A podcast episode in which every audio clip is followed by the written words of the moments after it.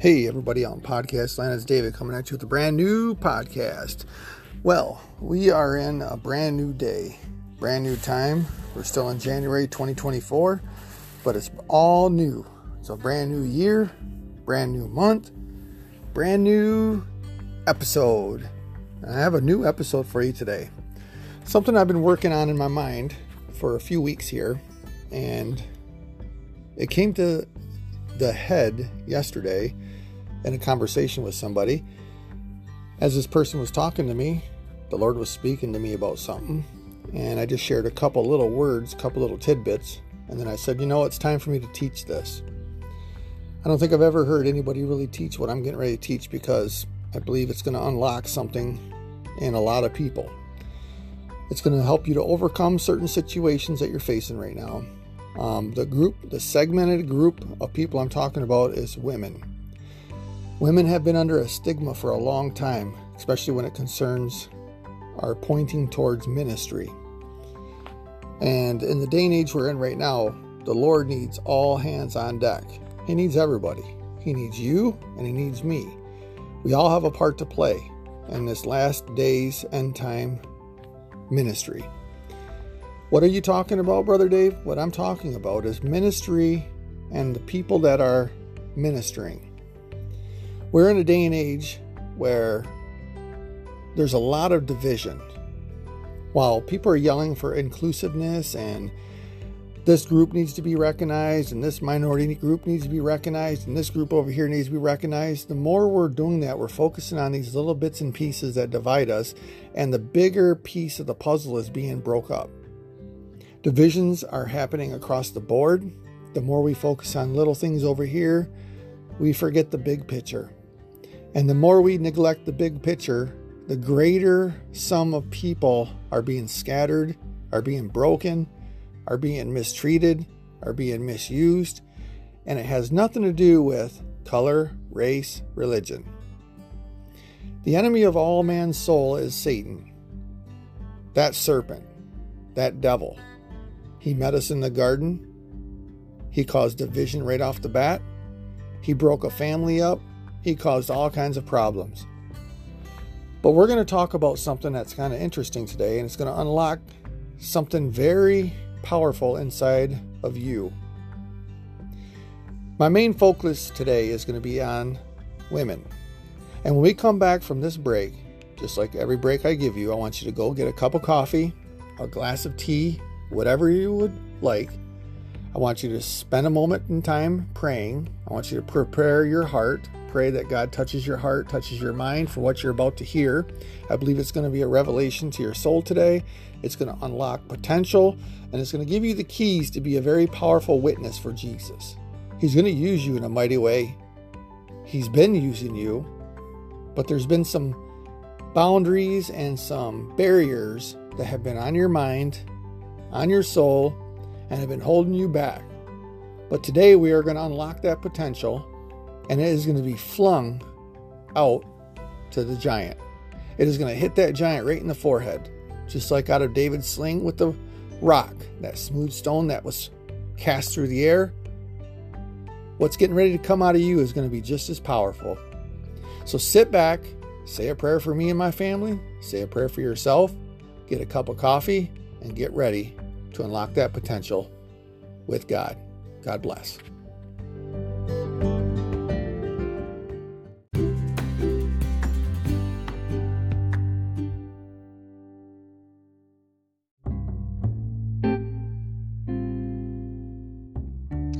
Hey, welcome back. Now, I trust that you got yourself a drink and you've said a prayer and you're ready to go on. Now, I'm going to read some scriptures I'm not going to get too deep in this, but I have to read some scriptures. I'm going to read the story I'm going to talk about out of a few different accounts in the Bible. Uh, we're going to read it out of um, John chapter 20, and we're going to read it out of Mark chapter 16. Um, the empty tomb. Let's start at John 20, verse number 1. Early on the first day of the week, Mary Magdalene went to the tomb while it was still dark. When she saw the large stone had been moved away from the tomb, she ran to Simon Peter and the follower whom Jesus loved. Mary said, They have taken the Lord out of the tomb, and we don't know where they put him. So Peter and the other fellow disciples started out for the tomb. They were both running, but the other disciple ran faster than Peter and reached the tomb first. He bent down and looked in and saw the stripes, the strips of linen cloth lying there, but he did not go in. Then, following him, Simon Peter arrived and went into the tomb and saw the strips of linen lying there. He also saw the burial cloth that had been around Jesus and his head, which was folded or rolled up and laid by itself in a different place from the strips of linen. Then the other fellow disciples, who had reached the tomb first, also went in. He saw and believed, for they did not yet understand from the Scriptures that Jesus must rise. It was necessary for him to rise from the dead. Verse number 10 Then the followers went back home, but Mary stood outside the tomb crying, weeping. As she was crying and weeping, she bent down and looked inside the tomb. She saw two angels dressed in white sitting there where Jesus' body had been, one at the head and one at the feet. They asked her, Woman, why are you crying? She answered, They have taken away my Lord, and I don't know where they have put him. When Mary said this, she turned around and saw Jesus standing there, but she did not know it was Jesus. She, he asked her, Jesus said, Woman, why are you crying? Whom are you looking for? Thinking he was a gardener, she said to him, Did you take away him, sir? If you took him away, sir, tell me where you put him, and I will get him. Jesus said to her, Mary. Mary turned towards Jesus and said in the Hebrew Aramaic language, Rabboni, a variant of a more common rabbi. This means teacher. Jesus said to her, Don't hold on, cling, or touch me, because I have not yet gone up or ascended to the Father. But go to my brothers, his disciples, and tell them, I am going back, ascending to my Father and your Father, to my God and your God. Mary Magdalene went and said to the follower disciples, disciples, I saw the Lord, and she told them what Jesus had said to her. So, we just read out of the expanded Bible, and I chose that version to help you to understand more of the context here. This is one account, but let's go to Mark chapter 16 now. Mark chapter 16, verse number 1. And when the Sabbath was past, Mary Magdalene and Mary, the mother of James and Salome, had brought sweet spices that they might come and anoint him. Now I'm going to pause here. Mary, the mother of James, is also the mother of Jesus. And Magdalene, we know who Magdalene is. That's the first Mary that Jesus cast out the devils, and she was caught into some situations, and Jesus helped her out. And so we have these women that are coming to the tomb to anoint Jesus with spices. They were coming there to finish the burial process. In verse number two, and very early in the morning, the first day of the week, they came unto the sepulchre at the rising of the sun. And they said among themselves, Who shall roll away the stone from the door of the sepulchre?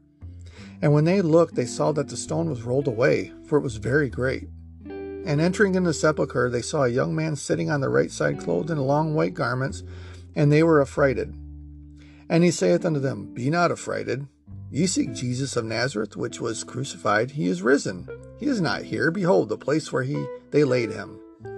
But go your way, tell his disciples and Peter that he goeth before you into Galilee. There shall ye find him, as he said unto you. And they went out quickly and fled from the sepulchre, for they trembled and were amazed. Neither said they anything to any man, for they were afraid. Now, when Jesus was risen early in the first day of the week, they, he appeared first to Mary Magdalene, out of whom he had cast seven devils.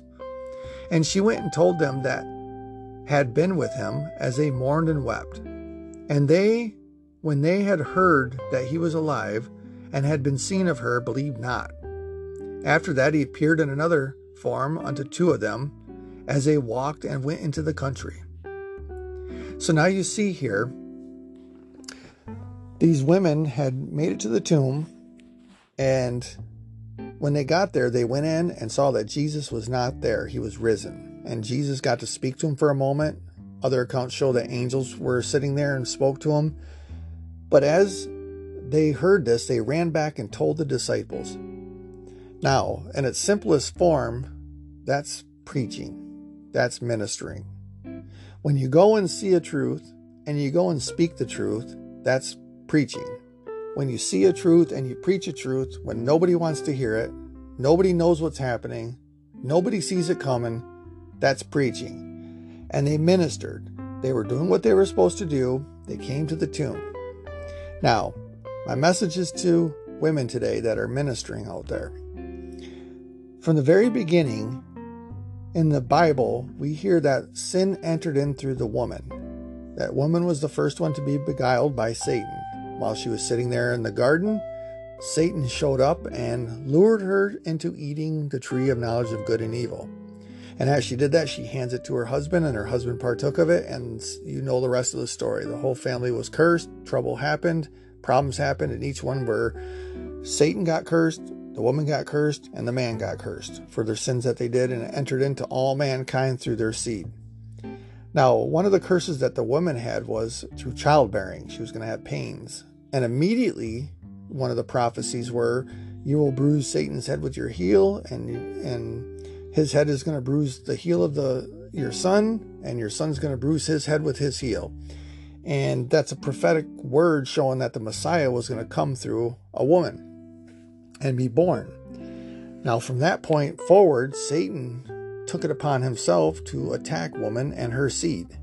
That's why you see it over and over the children being sacrificed to Satan, him wiping out nations of children and killing them and going after him because he was trying to stomp out any any way that this seed could come up and destroy him. And over generations and generations, it's been a battle between serpent and the woman between the serpent and the woman's seed, even to the day we are in today with abortions and the laws that are going on and the way that it's fighting children and the way that kids are being punished for no reason over and over and over again. It's the same battle that's been going on from the very beginning. Women have been caught in the midst of this because they're always having a stigma upon them not to be teachers, not to be ministers, not to be preachers. But in these last days, God has overcome that to use women also as preachers he shows us with evidence here in the Bible that his very resurrection, the very moment that he rose from the dead, women were the first ones to the tomb. They were the first ones to go and speak about it. They were the first ones to go out and talk about it. They were the first ones to bring the disciples. And even in these accounts and the other accounts that you read, you realize that the disciples didn't even know what was going on.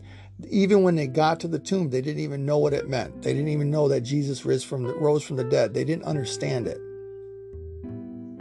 Now, do you see the importance of you speaking the word of God? Do you see why the enemy will use whatever he can to stop you? First off, your womb was cursed from the very beginning. But when Jesus was born and the prophecy was given to Mary, blessed is your womb. Why? Because what was coming to be in her womb was greater than the womb. It was going to sanctify it, it was going to wash it, it was going to clean it. It was just a cradle, a place for God to be housed for just a moment of time. And He chose a woman to come through a woman to be born, to be her seed. He didn't choose the man because the man, the DNA for man came from God Himself. Meanwhile, six months before Mary gives birth to Jesus, her sister Elizabeth was conceived and bore a son named John. His dad was not allowed to speak. When he entered into the temple, he lost his tongue, clave to his roof of his mouth, and he was not able to speak, and he was deaf and dumb. Seemed like people thought he was dumb. He couldn't speak until the moment after they named John, and later on he was able to speak after that. After Jesus was born, the fulfillment of prophecy, you get to see Zechariah and what happened to him. But even the man of God was not allowed to speak at this time. And you see that God chose to use women in this period. Mary was blessed. Even though Joseph was involved, Joseph was just a stepdad. He had no other part of his soul or anything bound into Jesus except for his presence. The men that would be used in ministry and later on in the church, when they came to the tomb, had no part except for being a witness and they weren't very good witnesses at it.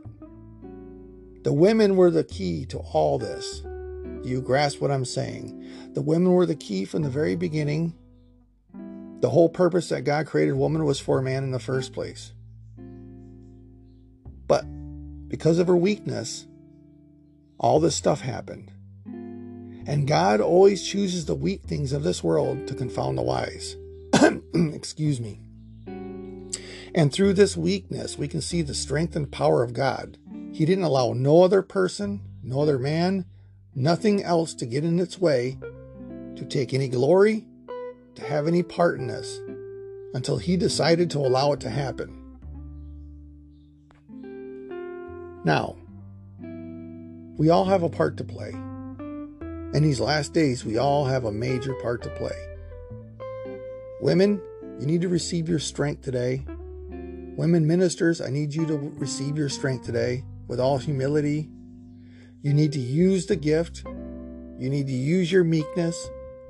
You need to use that weakness that God gave you, and your weakness can show the world that God is strong. Instead of allowing Satan to get in your head and to doubt, to sow discord, to gossip, to complain, to bicker, start to show the world the risen Lord. Start, start to show the world an empty tomb. Start to show the world the God that you hold in your womb, the Messiah, the King of Kings Start to show the world that you're a mother of God, that you can mother and nurture and you can hold on to and cuddle Jesus until he matures in people's lives. And when he matures in people's lives, you can hand him off and he might even get crucified. You might even lose him. He might even get punished, but you can show the world how strong you are. And you can face these things. And you can be one of the greatest ministers for the Lord out of meekness, lowliness, and your weakness can become something great for God. Don't let the enemy beguile you anymore. Don't let him steal from you no more. Become that person God wants you to be. And with that, God bless.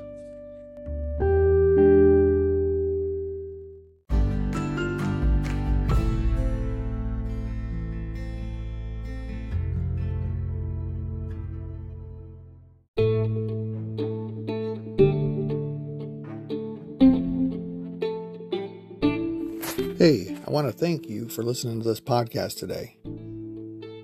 I trust that it hit its mark, that the people that are listening to this today have been struggling with stuff in their ministry, in their personal life, and just that enemy, that old serpent, that enemy that likes to bombard your mind, likes to remind you of your past failures, likes to discredit you, likes to get you thinking that you're sub to everybody else, that you're not as important, that God has only called certain groups to do certain things, and you're not one of them. Well, today we break that lie.